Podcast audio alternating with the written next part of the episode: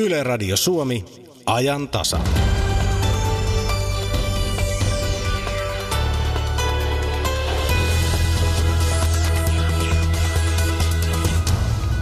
Suomalaiset pelkäävät vanhuutta. Näin karun tuloksen antaa Helsinki-mission tuore kyselytutkimus.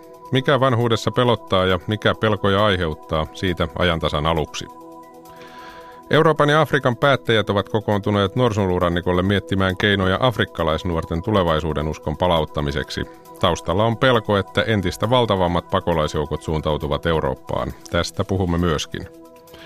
Ja kuulemme myös, miten kovin pitkä voikaan olla tie ideasta tuotteeksi, saati menestystuotteeksi. Esimerkkinä on terveysteknologia.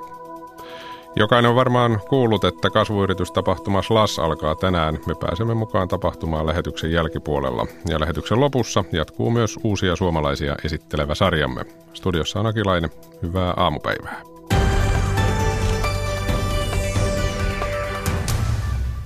Helsinki-mission tuore vanhuutta koskeva laaja kyselytutkimus antaa vakavalta kuulostavia tuloksia. Sen mukaan useampi kuin joka toinen suomalainen pelkää joutuvansa viettämään vanhuusvuotensa yksin.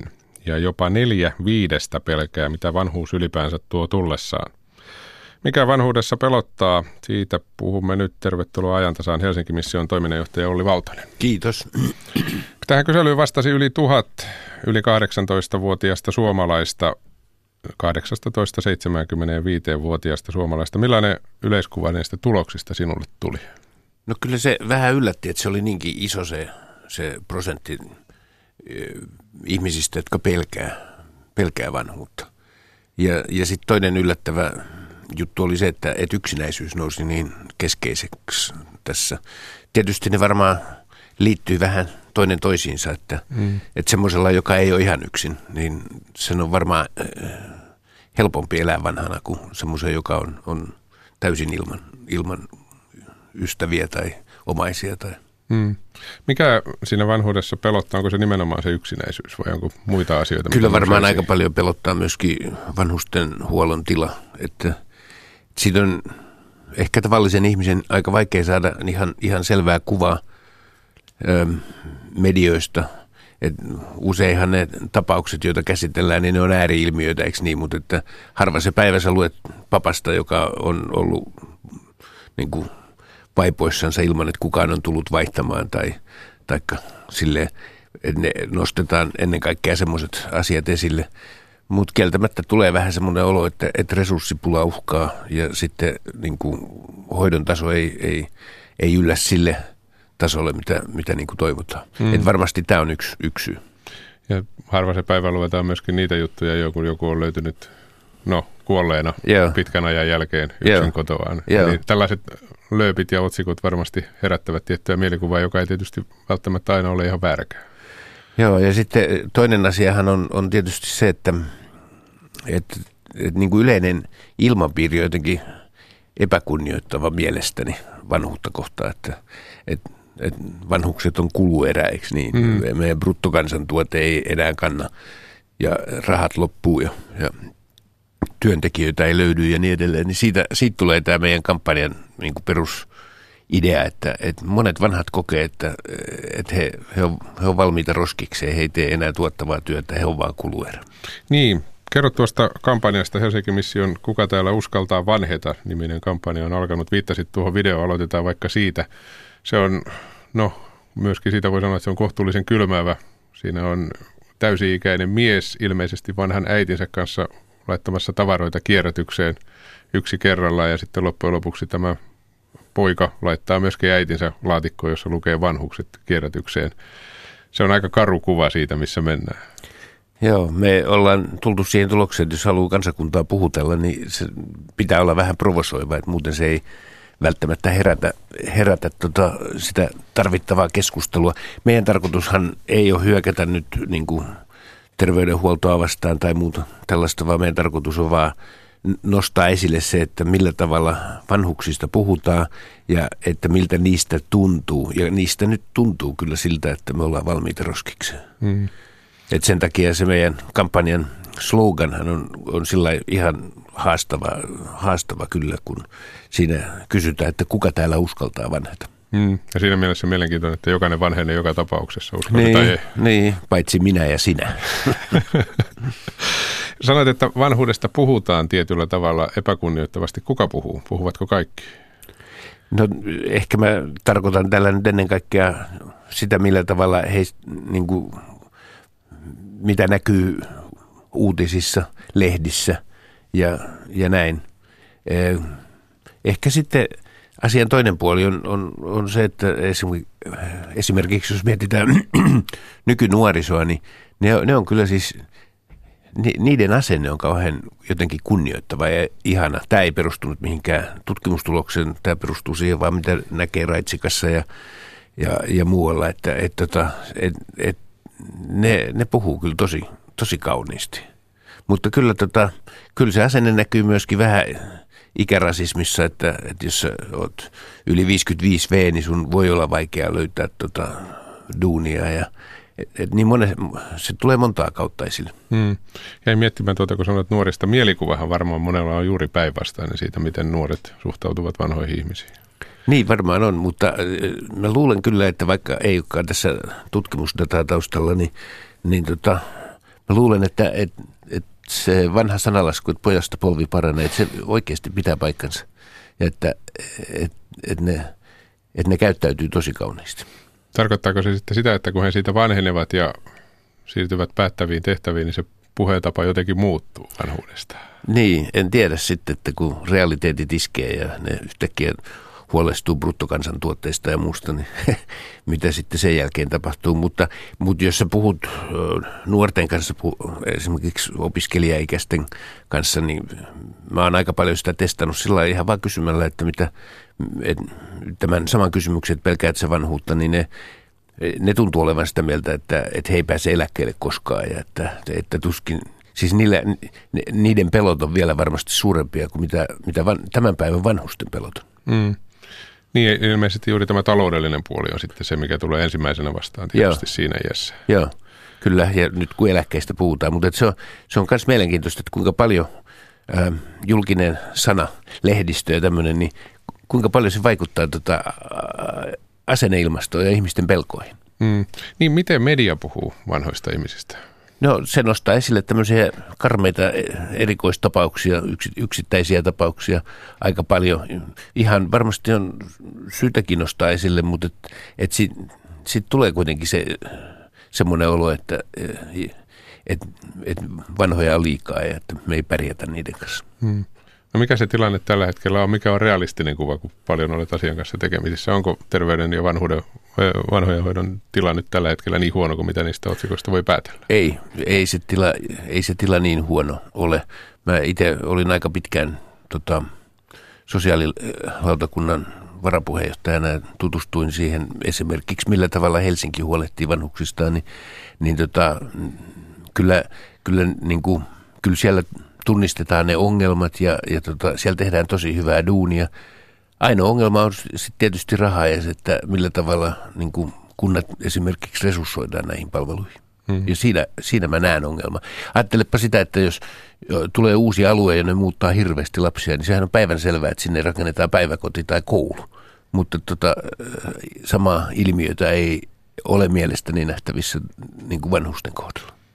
Ja se johtuu siitä, että kun kaikesta pitää saada tuottoa, niin sitä ajatellaan, että siitä ei sitä tuottoa tule. Joo, palvelutaloihin pääseminen on, tota, monet kokee sen omalle kukkarolle hirveän kalliiksi. Hmm. Ja sitten tuo yksinäisyys tietysti, siitä on paljon puhuttu, mekin olemme tainneet siitä ajantasassa jossain kohtaa oli Valtonen puhua, mutta onko se miten iso ongelma, onko se suurin ongelma tällä hetkellä? Kyllä mä luulen, että se on, on tota, varmasti yksi kaikkein isoimmista jutuista. Et jos mietit semmoista tilannetta, että oot neljännessä kerroksessa töölöläisessä kerrostalossa, jossa, jossa ei ole hissiä ja oot, sun on vaikea liikkua ja muuta, niin onhan se aika hyytävää, kun sä vaan kattelet ikkunasta ulos ja, ja puhelin ei soi, jos sulle ei ole kavereita ja, ja, ja jotenkin se vuorovaikutuksen niin puute näkyy sitten ihan myöskin ihmis, ihmisen fyysisessä tilassa, että, että tulee sairauksia, tulee tota, varmaan esimerkiksi yksi osa, joka selittää dementia, on tota, on itse asiassa yksinäisyys ja se, että sulla ei ole enää syytä muistaa ja sä et enää voi käyttää omaa äidinkieltäsi, kun ei ole ketään kenen kanssa puhua, niin se vaikuttaa sitten kyllä jotenkin meidän aivoissakin. Ja näitä ihmisiä ovat he sitten töölöllisessä kerrostalossa tai sitten vanhassa asuintalossa jossain maaseudulla, jossa naapurin on pitkä matka, niin heitä on tietysti yhä enemmän ja enemmän. Tuntuu, että on aika, aika iso prosentti jo. Joo, ja sinänsä muuten hämmästyttävää, vaikka otin itse tämän ö, kerrostalossa asuvan vanhuksen esille, niin tutkimusten mukaan tota, ä, Suomen yksinäisimmät vanhukset asuu palvelutaloissa ja muuten sivumenen sanoen maaseudulla. Mikä se on, sen selittää? No se palvelutalojuttu on musta kyllä ihan looginen, että ä, palvelutaloista tulee helposti tämmöinen niin kuin vanhusten gettoja, jossa et, et, hoivabisnes on sen verran kova, että et niillä ei ole aikaa järjestää tapahtumia ja muuta tämmöistä. Ja, ja sitten taas vanhat ei itse jaksa enää, kun vitaliteetti on jotenkin laskenut ja muuta. Mun mielestäni jokaisella palvelutalolla pitäisi olla joku tämmöinen – kolmannen sektorin toimija, joka koordinoisi sitä, että puhaltaisi hengen sinne ja toisi vapaaehtoisia ja loisi sitä kautta sinne, sinne elämää. Muussa tapauksessa vanha menee sinne ravintolaan syömään, se istuu tasan tarkkaan samalla paikalla, mutta ei puhu kenenkään kanssa ja niin edelleen. Ne tarvii jonkun semmoisen, joka toimii koordinaattorina siinä välissä. Mm. Se ei tule itsestään ikään kuin tietty Joo. sosiaalisuus. Ei, Sitä ei, ei tule joka päivä. Mikä nykyään tilanne, aina puhutaan näissä yhteyksissä siitä, miten omat lapset hoitavat asiat. Mikälainen tilanne siinä suhteessa tällä hetkellä on? Tietysti on paljon vanhuksia, joilla ei ole lapsia. Mutta... Joo, ja sitten on, on, on myöskin paljon sellaisia tilanteita, missä ne asuu eri paikkakunnilla, että ne ei pääse. Mutta, mutta siis kyllähän omat lapset on ihan korvaamattomia. Myöskin siinä, että ne tuo tietyn kontrollin vanhusten huoltoon, eikö niin, että, että jos sun tota, ikääntynyt isäsi niin kuin saa huonoa hoitoa, niin, niin, niin sähän huomaat sen kyllä jossakin mm. vaiheessa ja nostat siitä aikamoisen neläkän. Ja siitä tulee tämä pelko yksinäisyyttä kohtaan, että jos ei ole ketään, joka katsoo mun perään. Mitäs tälle kaikelle nyt sitten voidaan tehdä? Tässä on ollut aika paljon kielteisiä asioita nostettu esiin, jotka ovat suoraan elävästä elämästä kuitenkin. Tuntuu siltä, että esimerkiksi se rahamäärän lisääntyminen yhteiskunnassa on aika aika kaukana tällä hetkellä nimenomaan tähän tarkoitukseen rahamäärän lisääntyminen. Me Helsinki-missiossa uskotaan, että, että kansalaistoiminta on yksi näistä tavoista. Että, jokaisen suomalaisen kuuluisi olla jossain vapaaehtoistehtävässä, jossa se, jossa se tuo niin kuin, jotain valoa ja iloa toisen ihmisen elämään. Ja vanhukset on erittäin keskeinen kohderyhmä. Ja tässä näkyy kyllä valoa tunnelin päässä, että meillä, me ollaan esimerkiksi huomattu, että yhä enemmän yritykset ottaa meihin yhteyttä ja e, kysyy, että voitaisiinko me järjestää heidän työntekijöilleen tämmöinen vapaaehtoistoiminnan palvelupaikka niin, että ne voisi tehdä tietyn tuntimäärän vuodessa työaikana vapaaehtoistyötä. Ja se on, sehän on hirveän hieno idea senkin takia, että vanhat ei illalla ole kauhean skarpissa kunnossa, niin se, että ihmiset pääsee päiväsaikaa käymään siellä, niin se, se, se on tosi hyvä. Toinen, mikä tulee muuten helpottamaan tässä, niin on digitalisaatio. Siitä huolimatta, että vanhat itse joutuu siitä vähän kärsimään, mutta, mutta se tapa, jolla joku Helsinki missä esimerkiksi pystyy palvelemaan vanhoja ihmisiä, niin se, sehän on ihan, että ajattelet, että meille soittaa täti Lauttasaaresta ja sanoo, että hän ei, hän, hänelle on tullut paketti ja hän ei jaksa kantaa sitä. Ja meillä on sitten näitä keikkavapaaehtoisia. Niin me vaan naputellaan tädin osoite ja tar- tärkeät tiedot ja painetaan nappia ja se lehahtaa meidän 47 Lauttasaaressa toimiva vapaa, keikkavapaaehtoisen kännykkää ja kahdessa minuutissa yksi niistä sitten kuittaa sen. Mm. Et siinä mielessä niin paljon voidaan tehdä ja paljon, paljon tehdäänkin. Niin, eli valoakin kuitenkin tunnelin päästä. Valo, valoa on, mutta siitä huolimatta on syytä kyllä keskustella siitä, että miten, miten me puhutaan vanhuudesta tässä maassa. Sitä voi jokainen jäädä miettimään. Kiitoksia Olli Valtonen. Kiitos. Kari Tykkyläinen tunnetaan YouTube-taiteilijana, joka tykkää videokuvata vähäpukeisia naisia. Tänä vuonna hänelle myönnettiin valtion kassasta maksettava ylimääräinen taiteilijaeläke eikä se ole miellyttänyt kaikkia. Mies kertoo elämästään ja saamastaan kritiikistä sunnuntaina. Mä kun olen tämmöinen tyhjän toimittaja, tehnyt vaan tuommoisia hirvityksiä ja tyhjänpäiväisiä tai mukaan taideteoksia tämmöiselle annetaan, niin Ihminenhän on katteellinen, jos joku löytää 10 euroa maasta, niin mihin se sen, ei sen takia, että se löytää, vaan mihin se sen käyttää. Sunnuntai vieras. Sunnuntaina kello 15. Yle. Radio Suomi.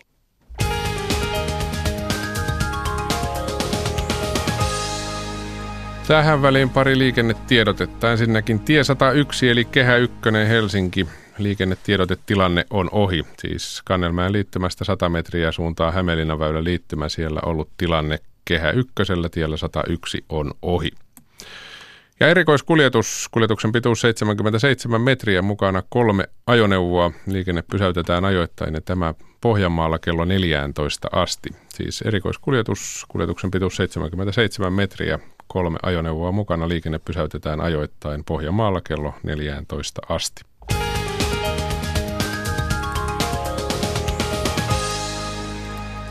Kello on 10 19. Seuraavaksi asiaa Afrikan nuorista, joiden tulevaisuus on keskeinen kysymys myös Euroopalle.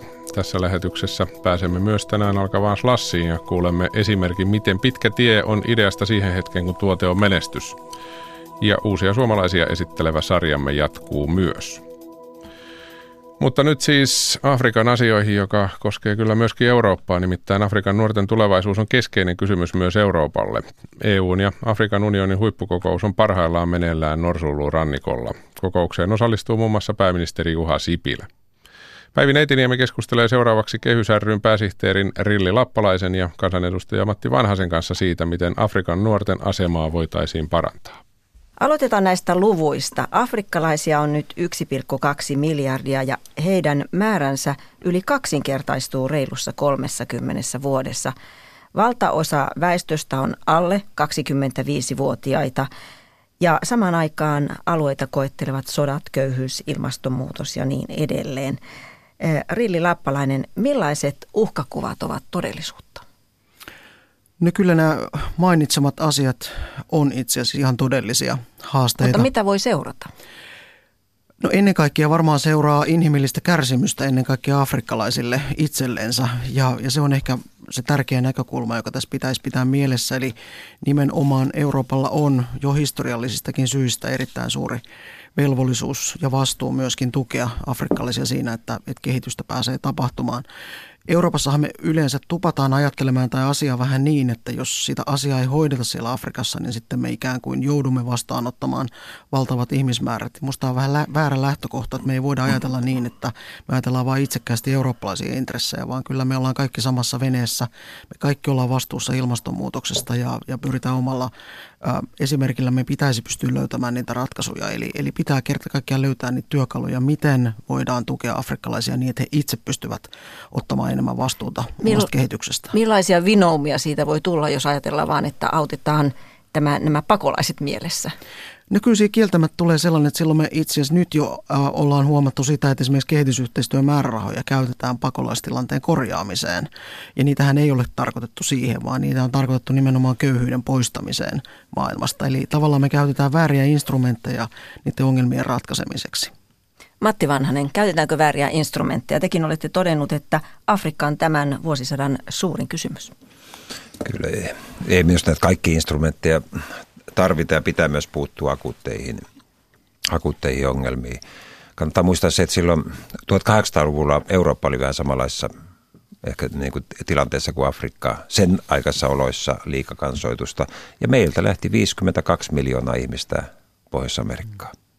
Kansainvaelluksia on tapahtunut ja ja, ja Euroopan haaste tässä mielessä on se, että kyllä me ollaan realisteja siinä, että Eurooppa on oikeastaan ainoa suunta afrikkalaisille, jos he päättää lähteä liikkeelle. Mulla se positiivinen näkökulma on se, että Aasiassa 60-70-luvulla oli niin kuin vähän samanlainen uhkakuva, köyhyyttä, jopa ruokapulaa – Aasia on noussut. Ja se on noussut ennen muuta investointien kautta, globaaliin kilpailuun osallistuvien investointien kautta. Ja, ja, ja siellä on sadat miljoonat ihmiset nousseet köyhyydestä. Ja Aasian kohdalla ei, siellä on vielä paljon ongelma-alueita, mutta se pääkehityksen suunta on saatu selkeästi kääntymään.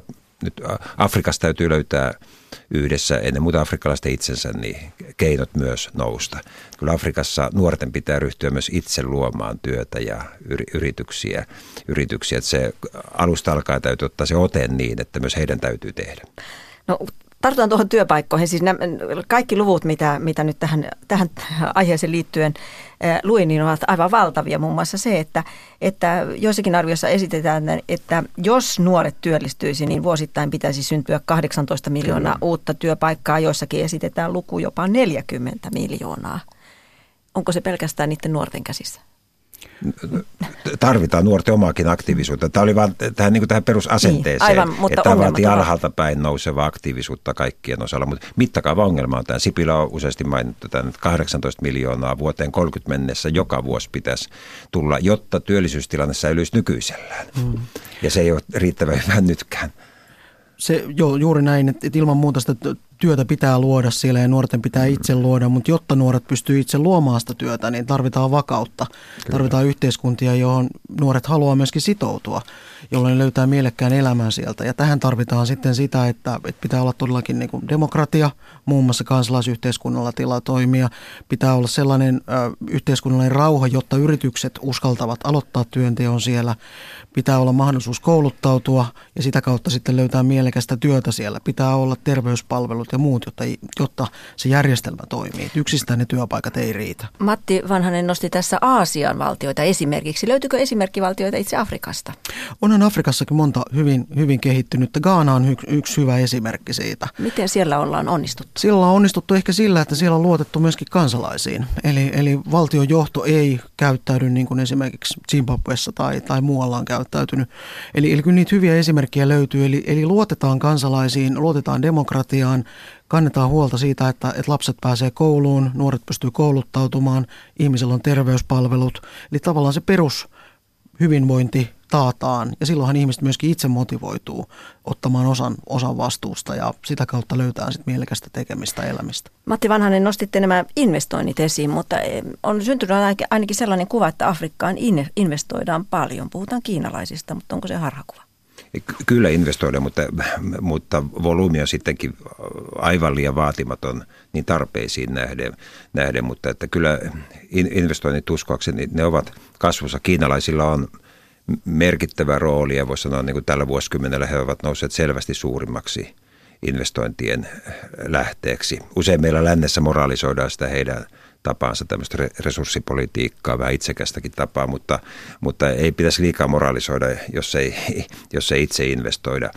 Et, ja Euroopan, EUn osallakin on suunnitteilla tämmöistä niin kuin vanhan Marshall-avun kaltaista järjestelmää, jossa idea on se, että, että loppujen lopuksi verraten pienellä julkisella – pääomalla ja panoksella pitää pystyä saamaan kymmenkertainen määrä yksityistä pääomaa liikkeelle. Sekä afrikkalaisia omia investointeja että Euroopasta, Amerikasta, Aasiasta, kaikkialta nyt tarvittaisiin. Näin se Aasiakin nousi lopulta aikanaan, että globaalia investoinnit, globaalit investoinnit oli siinä hyvin tärkeässä roolissa. Entä mitä muuta? Miten EU nyt pitäisi tarkistaa sitä, miten antaa auttaa afrikkalaisia? Rilli Lappalainen. No kyllä tämä investointi tietenkin on tärkeä, mutta siinä on, on hyvin tärkeää tavallaan muistaa se, että, että mistä se raha tulee ja mitä instrumentteja käytetään. Viittasin aikaisemmin tuohon kehitysavun käyttämiseen, jota meidän näkökulmasta käytetään nyt pikkasen väärin, mutta se ei ole ollenkaan niin kuin mitenkään poissulje sitä, etteikö tarvita sekä afrikkalaisia että eurooppalaisia investointeja, mutta investoinnissa pitäisi nimenomaan keskittyä siihen, että luodaan työpaikkoja paikallisille. Eikä, eikä sille, että esimerkiksi suomalaiset tai muut yritykset ikään kuin saa siitä ne parhaimmat voitot, vaan, vaan nimenomaan luoda niitä työpaikkoja sinne. Pystyttekö te sanomaan, että mikä olisi sellainen kiireellisin asia, mitä, mihin pitäisi tarttua, jos nyt tässä vaikka ihmiskauppa, korruptio, no työttömyys, näin edelleen. Niin. Kyllä, kyllä näitä tarvitaan ka- kaikki alkaa tästä hyvästä Mutta hallinnosta, koulutusta. Kyllä mä sanoisin, kun mä oon Afrikassa käynyt missä hyvänsä, niin aina puhutaan sitä, että kun vaan löytyisi keinoja, joilla koulutukseen pystyttäisiin satsaamaan. Että saataisiin opettajakoulutus mielellä yliopistotasolla ja, ja valtavasti pitäisi opettajia kouluttaa tehtäviinsä. tehtäviinsä. Sitten siellä on näitä rauhanvälityksiä, ihan konfliktien hallintaan liittyviä kysymyksiä. Että ellei, ellei ole niin perusturvaa olemassa ja fyysiseltä turvallisuudelta, niin vaikea on ruveta rakentamaan työpaikkoja ja yritystoimintaa. Päivi Neitiniemen haastateltavina edellä Kehys ryn pääsihteeri Rille Lappalainen ja kansanedustaja Matti Vanhanen. Tämä on ajan tasa.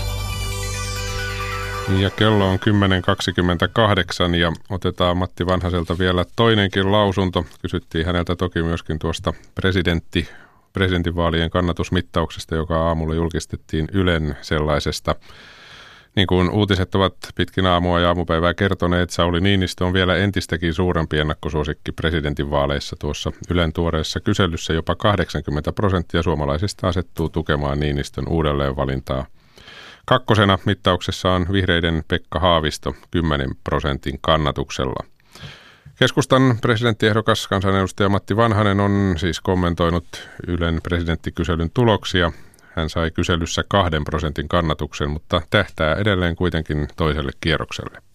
Prosentit on tiukassa. Niinistö on onnistunut prosenttia hankkimaan, mutta kyllä ne tiukassa ovat, mutta kampanja on nyt alkanut ja TV-väittelyt on edessä ja se mikä on myös tärkeää, että nämä vaalikoneet on vähitellen avautumassa siellä ehdokkaiden vastaukset ja erityisesti perustelut ja mä, mä olen optimisti luonteeltani ja uskon, että kyllä tämä asetelma tammikuun loppuun mennessä vielä muuttuu. No mihin nuo prosentit vielä osalta ne muuttuvat? Kyllä ne muuttuu. Kansa päättää niistä aikanaan. No, mutta kuitenkin tässä vaiheessa keskustalaisetkin näyttävät olevan Niinistön takana. No on. 12 vuotta sitten sain yli 561 000 ääntä ja suurin osa heistä on edelleen äänestäjinä ja sillä potilla mentäisiin kakkoskierrokselle. Se on nyt ensisijainen kohteeni. Eli kampanjointi vielä motivoi? Kyllä, joo, ei tämä mihinkään. Kansanvalta on, kansanvalta on ilosta kilpailua ja nyt se on al- alkamassa. Näin sanoi presidenttiehdokas Matti Vanhanen Päivi Neitiniemi haastatteli.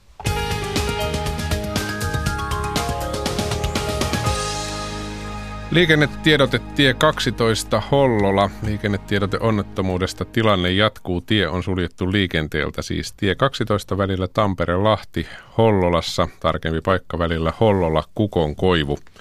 Siellä liikennetiedote onnettomuudesta tilanne jatkuu. Tie on suljettu liikenteeltä.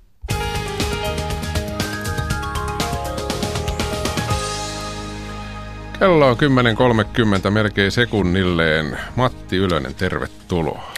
Kiitos oikein paljon ja reilu puoli tuntia sen jälkeen aloitellaan Suomen radio. Ja usko, uskokaa tai älkää, mutta tässä maassa on ratahanke, jota on tehty pidempään kuin länsimetro Oho, nyt on muuten kova. Puhutaan Seinäjoki-Oulun ratahankkeesta, joka nyt on vihdoin valmistunut. Se on yli 10 vuotta ollut työn alla ja totta kai kun mittaakin on 335 kilometriä parannettua rataa, niin kyllä se toki kestääkin. Tuossa kymmenen jälkeen Seinäjoelta on lähtenyt juhlajuna kohti Oulua ja Suomen radio pääsee tuon junan kyytiin, kun se pysähtyy Härmän asemalla tuossa 11 jälkeen. Tämähän on hyvä vuosi. Kaikki tällaiset pitkän aikavälin ratahankkeet valmistuvat. Sanopa muuta. Lisäksi puhutaan siitä, kun tänä aamuna suomalaiset musiikkivideot ja vähän muutkin musiikkivideot poistuvat YouTubesta, kun teosto ja Google, ne joka YouTuben omistaa, niin eivät sopimuksien ole vielä päässeet. Mutta mikä on tilanne tuossa 11 jälkeen, niin se kuullaan sitten Suomen radiossa. Niin, toivoa oli ainakin tuossa uutisista. Ymmärsin, että ihan vielä ei kannata sitä tietokonetta heittää nurkkaan. ei, ei vielä kannata verkon painoksi laittaa, mutta että, josko sillä tänään vielä myöskin musiikkia voisi katsella ja kuunnella. Tämä selviää sitten tässä varmaan Suomen radio aikana. Matti Ylönen, Maria Jyrkäs, kello 11.03. Sitten Yle.fi tarjontaa ajantasassa. Kaija Kelman, ole hyvä. Aloitetaan siitä, että hallitus kokoontuu tänään iltapäivästä päättämään jälleen sote-uudistuksesta. Onko Tää... se taas valmis? Ei vielä. Tällä kertaa hallitus pyrkii suitsimaan kuntia, kuntayhtymiä ja sairaanhoitopiirejä sote-palveluiden ulkoistamisissa – Asia nousi julkisuuteen, äh, julkiseen keskusteluun ja hallituksen pöydälle, kun neljä Merilapin kuntaa ilmoitti ulkoistavansa koko Länsi-Pohjan sairaalan toiminnan yhteisyritykselle. Yrityksessä vähemmistöosakkaina olisivat kunnat ja enemmistöosakkaana terveyspalveluyritys Mehiläinen. Länsi-Pohjan sairaalan palveluiden ulkoistus yhteisyritykselle olisi Suomen tähän astisista laajin. Ja nämä ulkoistukset nakertavat hallituksen tavoitteita sote-uudistuksessa. Hallituksen tavoitteena on, että maakunnat pääsisivät järjestämään sosiaali- ja terveydenhuollon palvelut itsenäisesti tammikuusta 2020 lähtien. Cambridgein herttua Prinssi William vierailee kasvuyritystapahtuma Slashissa. Hän osallistuu nyt aamun avajaisiin ja tutustuu myös suomalaisiin ja brittiläisiin yrityksiin ja Tänään prinssi käy myös opetusministeri Sanni Graan Laasosen kanssa helsinkiläisessä alakoulussa. Hän perehtyy innovatiivisiin oppimisympäristöihin ja kivakouluohjelmaan. Mm-hmm. Ja eikö tästä Slassista ollut vielä Juu, tässä lähetyksessä puhe? kohta mennään Slassiin ja miettimään tuota kivakoulua, että puhuuko hän, hän myöskin sitten kiusaamisasioista siellä koulussa, mutta se varmaan kuullaan myöhemmin. Aivan. Sitten tietoa, että Helsingin keskustassa ei saa kuvata droneilla itsenäisyyspäivänä. Keskustan ilmatila suljetaan ja kaikki yleisilmailu on kielletty kieltoalueilla. Kielto alkaa itsenäisyyspäivänä kello 6 ja kestää kello 24. Ylikomisario Sammi Hätönen poliisihallituksesta kertoo tiedotteessaan, että kielto koskee perinteisillä ilma-aluksilla tapahtuvan lentämisen lisäksi myös miehittämättömiä ilma-aluksia ja lennokkeja. Poli- poliisihallituksen mukaan ilmatilan rajoitus on välttämätön, sillä kaupunkialueella liikkuu poikkeuksellisen paljon ihmisiä ja lisäksi poliisilla on tapahtumien aikana käytössä useita miehittämättömiä ilma-aluksia. Kerrotaan vielä, että kaunokirjallisuuden Finlandia-palkinnon voittaja Juha Hurme on pyytänyt anteeksi kulttuuriministeri Sampo Terholta kiitospuheensa junttiosuutta. Hurme otti eilisessä puheessaan kantaa ruotsin kielen puolesta. Hän piti osan puheestaan ruotsiksi ja sanoi lopuksi, opetelkaa ruotsia juntit. Maailmankuvanne avautuu kummasti. Tämä sai Sampo Terhon vaatimaan Twitterissä anteeksi pyyntöä ja nyt sitten Ylen aamu-TVssä Juha Hurme sanoi anteeksi, että puheeni lempeä huumori sai sinut tuollaiseen ulostuloon henkisestä kaapista. Tällainen anteeksi pyyntö siis tällä kertaa. Kiitoksia Kaija. Ja kerrotaan tähän väliin sellainen tieto, että kun tuossa äsken oli se liikennetiedote sinne valtatielle 12, niin STT tietää kertoa, että valtatie 12 on poikki Hollolassa päijät kuorma-auton ja henkilöauton nokkakolarin takia. Onnettomuus sattui poliisin mukaan aamulla puoli kymmenen aikaa, eli noin tunti sitten, joitakin satoja metrejä kukonkoivun liittymästä itään. Mahdollisista henkilövahingoista ei toistaiseksi ole tietoa. Poliisi ohjaa liikenteen turmapaikan ohi Soramäentien ja Tampereen tien kautta. Tämä siis valtatiellä 12 Hollolassa. Ja totta tosiaan, niin kuin Kaija totesi, kohta mennään slassiin, mutta sitä ennen vähän toisenlaista asiaa. Ennen kuin saadaan terveisiä slash-tapahtumista, puhutaan siitä, miten tärkeää on ideoiden ja rahan kohtaaminen oikeaan aikaan. Esimerkkejä siitä, kuinka idean tie tuotteeksi saati maailmanvalloitukseen voi olla pitkä, on useita. Se saattaa kestää vuosikymmeniä ja tässä pari esimerkkiä. Suomalaisella terveysteknologialla on kunniakas historia, kuten tiedetään, mutta uutta edistystä haittaa huono johtaminen. Maailmanvalloitus alkoi aikanaan hammaslääketieteestä. Aalto-yliopiston terveysteknologian professori Raimo Sepponen. No jos ajatellaan ihan tämmöisiä teknologisia tuotteita, niin ehkä yksi, yksi peruslähtökohta on ollut professori Paateron kehittämä ortopantomografia hammaskuvaus. Hän oli hammaslääketieteen professori ja tämä kehitys, kehitystulos tuli sitten käytäntöön tuossa 50-luvun alkupuolella. Ja sen jälkeen sitä sitten aika pienessä määrissä myytiin, myytiin tuonne 60-70-luvun puoleen välin jälkeen, jonka jälkeen sitten tämä hyväksyttiin Saksassa – sairausvakuutus korvattavaksi ja tämän jälkeen sitten nämä volyymit kasvoivat huomattavaksi. Siinä meni semmoinen 15 vuotta ennen kuin tästä sitten tuli tämmöinen menestys. Ja sillä menestyksen varjolla sitten pystyttiin investoimaan hieman lisää. Kyllä, tämähän rohkaisi sitten sen aikaista instrumentaarumia investoimaan sitten uusiin vientituotteisiin ja sitten lähti Innotec-nimisen amerikkalaisen yrityksen avustamana niin tämmöinen sisäisen verenvuodon detektori probleema kehitettäväksi, josta sitten syntyi tämä magneettikuvausprojekti, joka sitten vei Instrun New Yorkin pörssiin ja sieltä saatiin huomattavasti kehitysrahaa, jonka avulla sitten kehitettiin sekä tätä magneettikuvausta, ortomattomografiaa että Datexin sitten näitä anestesia-alan tuotteita. Tämän jälkeen sitten hän nämä etenkin kun magneettikuvaus alettiin yhteistyössä Picker-nimisen yrityksen kanssa kehittämään ja myymään USAssa, niin siitäkin tuli sitten menestys 90-luvun alusta lähtien. Että aikajänteet tässä on tämmöisiä niin kuin useita kymmeniä vuosia, jotka sitten eh, vaaditaan ennen kuin näistä tämmöisistä ideoista tulee rutiinimenetelmiä. Meillähän on semmoisia lähtöjä, niin kuin esimerkiksi professori Ilmoniemen kehittämä magneettistimulaatiomenetelmä, joka on jo 90-luvun alusta lähtien ollut kehityksessä ja vielä, vielä etsii sitten tätä varsinaista kliinistä läpimurtoa. Ja henkilöiden niin kuin omaehtoinen terveydenhoito tulee korostumaan tulevaisuudessa, johtuen näistä kustannuspaineista, mitä terveysalalla nyt on. Ja nyt meidän pitäisi just löytää nämä tarjoamat, mitä tälle omaehtoiselle terveydenhuollolle tai sitten kuntoutukselle voidaan tarjota.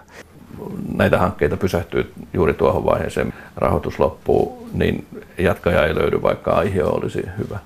No voisi sanoa, että suurin osa näistä tekeshankkeista loppuu siihen, kun, kun, kun koitetaan saada tätä proof of conceptia, että, eli, eli näyttää ympäristössä. Se, usein se probleema siinä on, että kiin, sijoittajat ei ole kiinnostunut ideasta, vaan ne on kiinnostunut siitä ratkaisusta.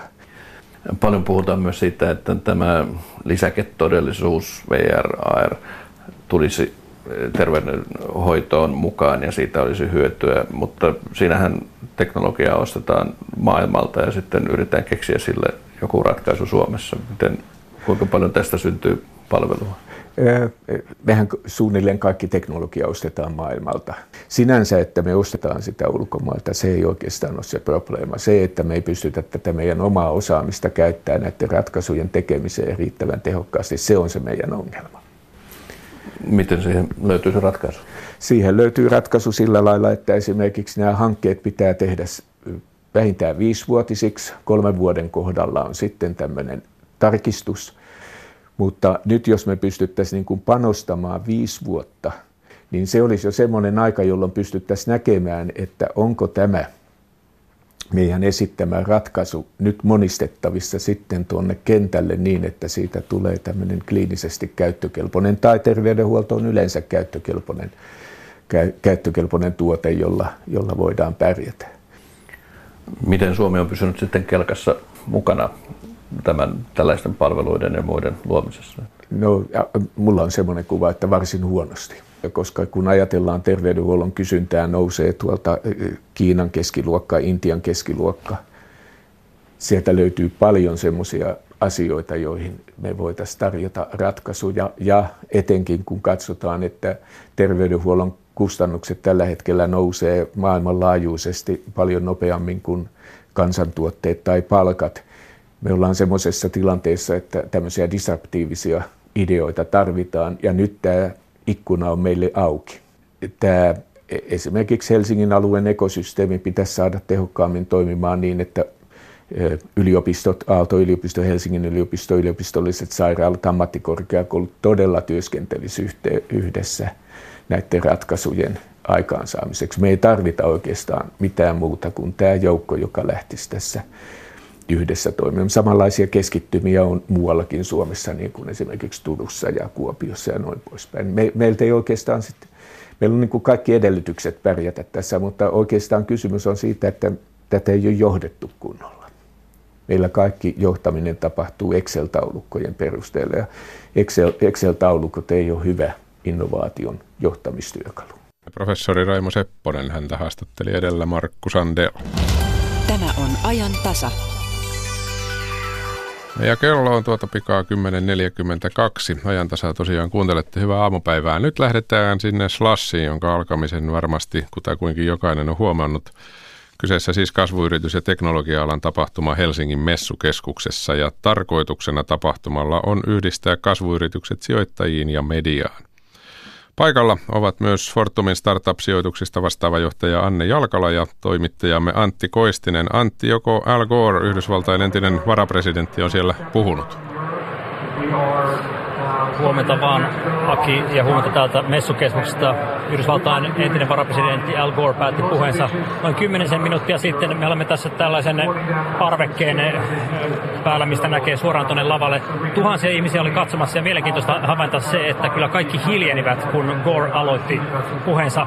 Gorehan tunnetaan paitsi entisenä poliitikkona myös ää, kenties maailman tunnetuimpana ilmastoaktiivina. Ja tämä teema oli hyvin voimakkaasti läsnä tässä puheessa.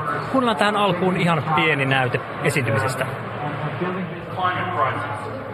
We have uh, an unusual situation in our world now, and most of you are part of a generation that is helping to solve this crisis, and I want to thank you for that. But I want to tell you at the outset of my comments here that my purpose in being here is not just to uh, entertain you or to try to give you information, uh, much of which you already know, but my purpose is to recruit you.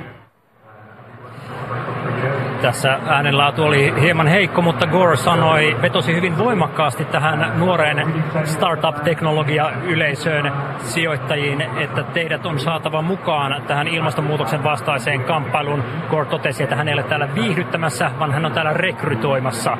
Hyvin, hyvin voimakas, voimakas viesti siinä. Fortumin startup-investoinneista vastaava johtaja Anne Jalkala, mitä sinulla jäi päällimmäisenä Goren puheesta mieleen? Gore on hyvin inspiroiva puhuja ja hän painotti sitä, että ilmastonmuutoksen vaikutukset on nähtävissä jo nyt. Ihmiskunnan on toimittava heti ja teknologialla ja innovaatioilla on merkittävä rooli tässä muutoksessa. Gore, Goren totta kai odotettiin myös ottavan kantaa Yhdysvaltain politiikkaan. Nyt Donald Trumpin myötä Yhdysvallat on kenties irrottautumassa tuosta Pariisin ilmastosopimuksesta. Gore vetosi aika vahvasti tai puhui sen puolesta, että, että Yhdysvallat itse asiassa pysyy näissä ilmastotoimissa mukana ja Yhdysvallat pääsee irti Pariisin sopimuksesta vasta äh, Trumpin presidentti ensimmäisen kauden jälkeen. Eli mikä, miten näet itse tämän viestin? Me itse asiassa nähdään tällä hetkellä, että osavaltiot Yhdysvalloissa sekä kaupungit ja yritykset on ilmasseet hyvin vahvasti olevansa edelleen sitoutuneita Pariisin ilmastosopimukseen, joten äh, Yhdysvallat on kyllä mukana mukana. Me emme näe, että sillä olisi niin suurta vaikutusta kuin etukäteen pelättiin tällä Trumpin vetäytymisellä. No tosiaan, kun tämä oli jonkin sortin rekrytointipuhe myös näihin ilmastotoimiin mukaan, niin miten näet sen, että energia-ala nyt ei ole ehkä ihan tyypillinen tämmöinen äh, kasvuyritysala, niin onko tätä nykyään teknologia-alan startupeilla, sijoittajilla niin la- laajasti kiinnostusta osallistua tällaiseen ilmastoteknologian kehittämiseen? Energia-ala on nyt keskeisessä roolissa ilmastonmuutoksen hillinnässä. Meillä on alana äärimmäisen suuri yhteiskuntavastuu ja, ja me nähdään, että muutos tulee hyvin pitkälti startupeista, jotka kehittää uutta teknologiaa ja me isot yritykset voidaan olla tukemassa näiden uusien kasvuyritysten kasvua ja vauhdittamassa niiden teknologioiden markkinoille pääsyä. Ja, ja se on yksi keskeinen tavoite meidän Fortumin startup-sijoitustoiminnassa. Niin, ja tässä on käynnissä kenties maailmanhistorian merkittävin energiamurros juuri, juuri, juuri paraikaa. Päästöt syntyvät maailmalla ennen kaikkea sähkön tuotannosta, liikenteestä. Miten sitten teknologia-alan kasvuyritykset voivat vaikuttaa tähän ja digitalisaatio päästöjen vähentämiseen? No, Gor nosti muun muassa puheessaan keskeisesti esille sähköautojen merkityksen. Tulevaisuudessa sähköautot tulevat olemaan se normi. Me siirrytään polttomoottoriautoista sähköautoihin ja tietysti sähköautot tarvitsee muun muassa latausverkoston. Ja, ja tämmöisessä latausverkoston rakentamisessa digitaalisella teknologialla on todella keskeinen rooli. Meillä on itse asiassa tällä, tänään menossa kokeilu, jossa ajetaan lohkoketjuteknologian avulla Oslosta Roomaan. Käytännössä tarkoittaa sitä, että päästään pidempi matka sähköautolla, kun otetaan uutta digitaalista teknologiaa käyttöön. No, olet täällä siis tosiaan Fortumin äh, startup-sijoitusten äh, johtajana ja varmasti tutkailette sitten minkälaisia yrityksiä täällä, täällä on esittäytymässä. Ähm, mitä Fortum pitää niin tällä hetkellä kiinnostavimpina teknologioina, jos puhutaan tästä digitaalisesta maailmasta? Digitaalisessa maailmassa me katsotaan tällä hetkellä hyvin paljon tekoälystartuppeja, lohkoketjuteknologiaa miten sitä voitaisiin hyödyntää energia-alalla ja kuluttajille suunnattuja mobiilisovelluksia. Mutta me katsotaan hyvin laajasti. Nämä ovat vain muutamia esimerkkejä teknologioista, joista ollaan kiinnostuneita. Niin, mainitsit tässä jo tämän lohkoketjuteknologian, jolla sitten voitaisiin tuota sähkö, sähköautoilua avittaa eteenpäin. No tekoäly energia-alalle tulossa, mitä se voisi eh, käytännössä ehkä tarkoittaa? Tekoälyhän mahdollistaa itsestään oppivat järjestelmät, eli, eli me voidaan nähdä ä, energian tuotantojärjestelmän oppivan itse tehokkaammaksi ja toisaalta energian kulutuksen oppivan ä, kuluttajien, kuluttajien käytön myötä ä, paremmaksi tekoälyn avulla. Ja sieltä on jo monia sovelluskohteita tänä päivänä nähtävissä. Ollaan esimerkiksi kokeiltu tekoälyä erilaisissa ä, energiatuotantolaitoksissa. Voiko kertoa yhtään, mitä se voi vielä käytännössä energiantuotantolaitoksissa tehdä? No, tällä, tänä päivänä meillä on e, iso ongelma energiajärjestelmässä tämä kysynnän jousto ja, ja tekoälyä, tekoälyä yhdistämällä siihen, että saadaan tämä energian kysyntä joustamaan paremmin, niin siihen liittyen on esimerkiksi hankkeita meneillä ennen Fortumia teit väitöskirjan jälkeisiä opintoja Stanfordin yliopistossa Kalifornian piilaaksossa. Sieltä kautta varmasti tämä startup-maailma on sinulle hyvinkin tuttu. Onko tuolla energiapuolella nimenomaan paljon startuppeja? Kun ajatellaan, että perinteisesti tunnetaan niin peliteollisuudesta, terveysteknologian hyvin kasvava ala. Onko siellä nousevia lupaavia startuppeja paljon?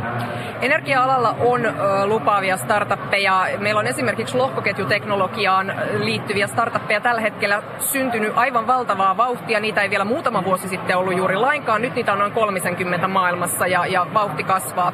Ja tietysti me nähdään, että, että Piilaakso on Pohjoismaiden ö, ohella yksi näitä keskeisiä startup-keskittymiä. Ja, ja isoilla yrityksillä täytyy olla jalansia näissä parhaissa innovaatiokeskittymissä, joten mekin ollaan hyvin kiinnostuneita nimenomaan ö, siitä, että voidaan rakentaa silta Piilaakson ja, ja, ja Euroopan välille.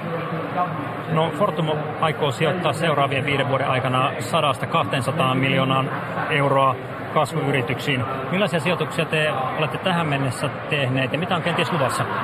Me ollaan sijoitettu muun muassa aurinkokennoteknologiaan, joka voidaan integroida kuluttajalaitteisiin, esimerkiksi tabletteihin ja sähköisiin lukulaitteisiin niin, että niitä ei tarvitse ladata niin usein tai ei tarvitse ladata välttämättä ollenkaan. Ja, ja sen lisäksi me ollaan sijoitettu muun muassa biopohjaisia tuotteita kehittävään teknologiaan, jolla voidaan korvata näitä fossiilipohjaisia muoveja ja muita, muita tuotteita. Ja tällä hetkellä me koko ajan etsitään uusia sijoituskohteita, uusia parhaita kasvuyrityksiä kumppaneiksi ja, ja tämä sijoitustoiminta tulee vaan kiihtymään lähivuosina. Tuota, onko täällä Slassissa sinun nyt tarkoitus ihan löytää konkreettisia firmoja, joihin voisitte sijoittaa? Kyllä vaan. Meillä on itse asiassa kymmeniä tapaamisia sovittu startup-yritysten kanssa. Meillä on täällä noin 50 hengen scouting-tiimi tapaamassa startuppeja ja, ja etsitään tällä hetkellä ennen kaikkea startuppeja, joiden teknologiaa me voidaan nopeasti ottaa käyttöön, tarjota startupeille ensimmäinen referenssiasiakkuus, saada heidän teknologiaa markkinoille ja, ja myös sijoituskohteita katsomme aktiivisesti. Tässä Gore vetosi vielä puheessaan myös voimakkaasti siihen, että business on saatava mukaan tähän ilmastonmuutoksen torjuntaan. Mikä se bisneksen rooli tulee olemaan tässä, kun päästöt leikataan, toivon mukaan leikataan nolliin sitten vuosisadan kuuessa? No kuten, kuten Gore totesi, niin tässä muutoksessa kaikilla on todella merkittävä rooli, niin kuluttajilla kuin, kuin yrityksilläkin. Ja, ja business voi tehdä joka päivä konkreettisia tekoja, sekä kuluttajat että yritykset. Me esimerkiksi tänään julkistettiin, että jatkossa kaikki meidän työsuhdeautot voivat olla vain sähköautoja tai hybridejä. Ja, ja kuten Gore puheessaan mainitsi, teot ratkaisee ja, ja tarvitaan konkreettisia tekoja sekä bisnekseltä että kuluttajilta. Fortumin startup-sijoituksista jo vastaava johtaja Anne Jalkala. Kiitoksia haastattelusta ja oikein mukavaa slassia. Ja me jatkamme täällä tapahtuman seuraamista ja nyt takaisin studioon. Ole hyvä, Aki. Kiitoksia toimittajana tuolla Slassissa Helsingin messukeskuksessa on Antti Koistinen. Ja tässä katselin juuri, että Yle Areenan puolella on menossa suora lähetys tuolta messukeskuksesta. Siellä on Prinssi William kuvissa ja pääosissa en tiedä onko tulossa vai menossa lavalle, mutta joka tapauksessa hänen on odotettu ja nousevan tuonne Slas-tapahtumaan lavalle. Keskusteluja hän siellä parhaillaan käy, eli areenan puolelta Slassia voi seurata, jos ja kun asia kiinnostaa. Kello on 10.52, kun jatketaan ajantasassa uusien suomalaisten esittelyä. Tarinat ja ihmiset ovat erilaisia. Suomalaisuuskin on kehittynyt muutoksesta ja sekoittumisesta – Kulttuurissa uusi syntyy vaikutteiden kohtaamisesta.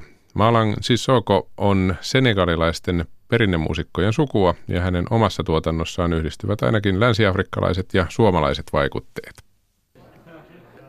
Assalamu alaikum. Nte mu Malang Sissoko Nte botana uluta jazz. Mfama yabenun Dakar. Mbotata Dakar. Nata Helsinki janto. Alni wura. Ntemu jalole ti musicien Mä oon syntynyt muusikoiden perheessä. Mun isä oli kora-soitaja ja siitä nimitettiin koran kuningas Senegalissa presidentti Sekuturen kanssa aikoinaan vuonna 1967. Ja mun äiti oli laulaja. Mä syntyin griotien suvussa. Mä aloitin harrastamaan musiikkia kotona jo pienenä. Sen jälkeen mä kävin poliisien bandissa opiskelemaan timbalsia. Mä kävin Ryfiskissä, Ryfiskissä Dunia bandissa siellä klubeissa ja soitettiin joka ilta. Sieltä lähdettiin kaulakin puoleksi vuodeksi. Sen jälkeen me perustettiin bandi nimeltä Takarnase. Sieltä lähdettiin Tenerifalla. Saatiin kontrakt iso, isommalla ryhmällä, että siellä oli balletti, koora ja bandi. Kaikki palasi Senegaliin. Me tehtiin kasettia silloin, kun kasettiaikaa. Se oli hyvä mulle, koska mä saanut suksessi siitä kasetissa. Ja sen jälkeen tapasin Jusunduria. Silloin se perusti Super Etual 2. Sitten me tehtiin sitä duettoa. Mun läpimurto tuli, niin kuin ihmiset alkaa tuntemaan mut. Haase tuli vasta sen jälkeen. Haase perusti oman bandissa ja ne oli soittamassa erkaa klubeissa. Kun ne Haase oli tulossa Suomeen, mä en tiedä, se saanut apurahaa tuoda muusikoita tänne näin. Sano mulle, haluatko tulla? Mä sanoin, joo, mä voin tulla. Ja Mas Johannes sanoi, älä mene, mä voin antaa sulle soittimia, sä voi soittaa mun klubeissa. Mä sanoin, odota vaan, mä menen katsomaan sieltä, mitä siellä on tarjoilla Suomessa. Aika pitkä reissu. Täällä Suomessa mä oon soittanut Cool Chicks bandissa, J-Karjalainen Electric Sauna ja Rhythm Riders. Asaman, Asaman. Galaxikin mä oon soittanut siellä. Ja mä esiintyykin soitana enemmän jopa kuin bandin kanssa, koska koora on helppo lähteä yksi so, heitä kekaa. Sakarikukko. Niin. Joo, Sakarikukkokin on tehty äh, yhteistyötä, niin kuin hänen levy Tukutuku. Mä olin soittamassa basso siellä ja kora. Vasta silloin kun mä tulin, mä olin tulossa Suomeen, mä toin koran mukana. Ja siitä se lähti, mä alkaa kehittämään siitä, siinä alaa tekemään levy. Joo, me, meidän äh, perinne, että laulaa ihmisiä, is, isä ja isoisä ja sen jälkeen kertoo siitä ihmisille, että se on niinku giljotien elanto Senegalissa. Saa antaa auto, jotkut antaa mekan lippu, jotkut antaa paljon rahaa. Giljotille se on niinku meidän traditio. Mutta semmoinen juttu ei tapahtu, ei ole Suomessa semmoinen. Äsken mainittu Hasse on tietysti kitaristi Hasse Valli, joka on vuosikymmenet tehnyt yhteistä musiikkia länsiafrikkalaisten kanssa. Senegalilaisen griottiperinteen, pohjalaisen maiseman, latinorytmien ja helsinkiläisilmiöiden risteyksessä Sisoho on säveltänyt ja esittänyt ainutlaatuista musiikkiaan, on laulunut Väinöstä ja Kekkosesta ja Kossusta. Tällaisista kohtaamisista kaikki uusi syntyy, hän sanoo. Joo, tulee jotain tosi uutta. Koska mä oon asunut täällä niin kauan, 29 vuotta, niin mulla on suomalaiset vaikutukset niin kuin musiikissa. Ja plus, mitä mulla on Senegalissa, mä yritän tehdä kombinaatio ja tuoda uuden mun oma musa. Joo, olen laulanut Kekkosesta jopa kaikissa. Se painosta, me oltiin Radio City 10 vuodessa juhlissa. Ikarjalainen tuli ja sanoi, haluatko tule, tulla meidän electric sauna. Mä sanoin kyllä, miksi ei. Heti tehtiin levy ja se tuli hittiksi siellä. Nyt mä teen senegalilaista tanssia ja pop-musiikkia yhdistettuna tää suomalaisten vaikutuksen. Mä yritän niinku sovittaa niitä yhteen, että mä saan niinku hyvä materiaali esittää, että kun mä soitan, ihmiset voi tanssia, voi pitää hauskaa ja jos mä saan ryhmä, mä saan enemmän voimaa. Malan Sisoholla on poika, josta myös on tullut muusikko. Toivooko isä perinteen jatkuvan? No, let the kid feel like they feel. Ja se haluaa tehdä niin kuin mitä hän, hän, hän tykkää. Siitä vaan saat tuen. Joo. Sitä mitä se tykkää. Mutta jonain päivänä, kun se haluaa opiskella kora, mä oon täällä. Mutta tästä tilanteessa mä näen, että hän haluaa tehdä rappia noiden poikien kanssa, kavereiden kanssa. Näin sanoi Malang siis Soho. Ja huomenna siis sarja jatkuu tietysti ja silloin tapaamme juuri tuo jutun lopussa mainitun pojan. Katariina Lahtonen toimittaa tätä sarjaa, joka on uusinta keväältä. 45 sekunnin kuluttua uutisten aika. Sitä ennen todetaan, että iltapäivän ajantasassa – lähdetään katsomaan, miten tuo prinssi Williamin vierailu sujuu. Hän on nyt siis siellä Slassissa juuri tällä hetkellä, mutta on myöskin kansalaisten tavattavana niin sanotusti Esplanadilla Helsingin keskustassa tänään päivällä ja sinne pääsemme paikalle iltapäivällä. Ja puhumme e-urheilusta eli elektronisesta urheilusta, joka on yksi urheilun nopeimmin kasvavista trendeistä. Mitä siitä pitäisi tietää, kun siitä vakavissaan pohditaan jo muun muassa olympia-arvoa. Siitä iltapäivällä tulee kertomaan dosentti Harri Jalonen. Tällaista siis kello 14.03, mutta nyt kello tulee 11 uutiset ja uutisten jälkeen Suomen radio.